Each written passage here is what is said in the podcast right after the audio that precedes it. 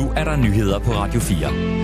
Pernille Vermund stiller op til næste folketingsvalg for nye borgerlige. Jeg synes, det er en forudsætning for at stille sig til rådighed som formand, at man også genopstiller.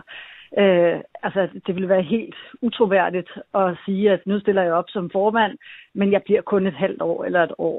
Værmund meddelte i januar i år, at hun vil stoppe som formand for Nye Borgerlige så hurtigt som muligt og træde ud af Folketinget efter næste folketingsvalg.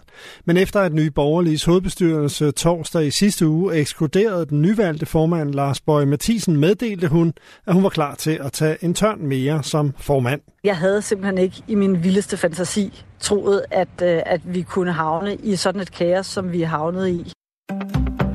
Våbeneksporten til Europa er næsten fordoblet, det viser den årlige rapport fra det svenske fredsforskningsinstitut SIPRI.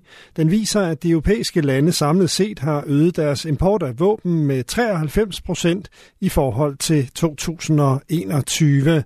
Ukraine, der blev angrebet af Ukraine den 24. februar sidste år, er nu verdens tredje største våbenimportør. De største er Katar og Indien. Det er ikke kun Ukraine, der øger importen fra Europa. Mange europæiske lande køber mere militært udstyr på grund af det ændrede trusselsbillede. Selvom våbenoverførsler er faldet globalt, så er overførslerne til Europa stedet skarpt på grund af spændingerne mellem Rusland og de fleste europæiske lande. Det udtaler ledende forsker hos SIPRI, Peter D. Wissemann. Cyberværnepligt skal gøres permanent og udvides. Sådan lyder en opfordring fra Ingeniørforeningen til regeringen forud for de kommende forhandlinger om et forsvarsforlig. Et treårigt forsøg med cyberværnepligt, som udløber til maj, skal fortsætte og udvides. Det mener professor i cybersikkerhed ved Aalborg Universitet og ekspert for Ingeniørforeningen Jens Myhr Pedersen. Cybertruslen øh, mod Danmark har aldrig været større, end den er nu. Og en af de allerstørste udfordringer, vi står med, det er mangel på kvalificeret arbejdskraft. Uddannelsen var i alt 10 måneder, hvor de første fire er almindelig værnepligt, mens de sidste seks bruges bag computere.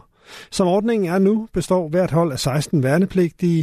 Til maj afslutter det 6. hold deres uddannelse, men der skal gerne uddannes endnu flere, siger Jens Myhr Pedersen. De unge de får nogle rigtig gode værktøjer, som, øh, som de kan bruge øh, enten i forsvaret eller andre steder. Og forhåbentlig er der også nogle af dem, der får inspiration til at, til at uddanne sig videre inden for cybersikkerhed.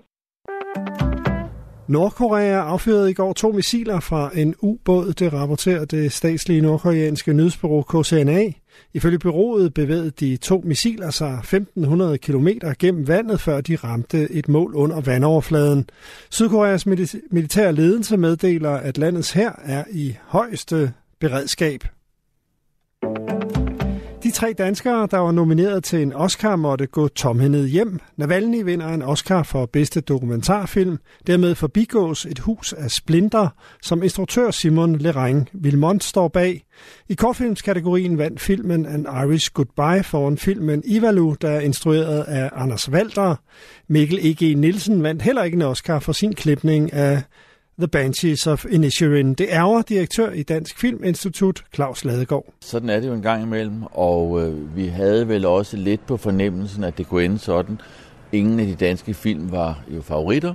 Vi går da lidt tomhændet hjem, men på den anden side, så kan det jo ikke helt rokke ved glæden over og stoltheden over, at vi faktisk har nomineringerne og er her også i år.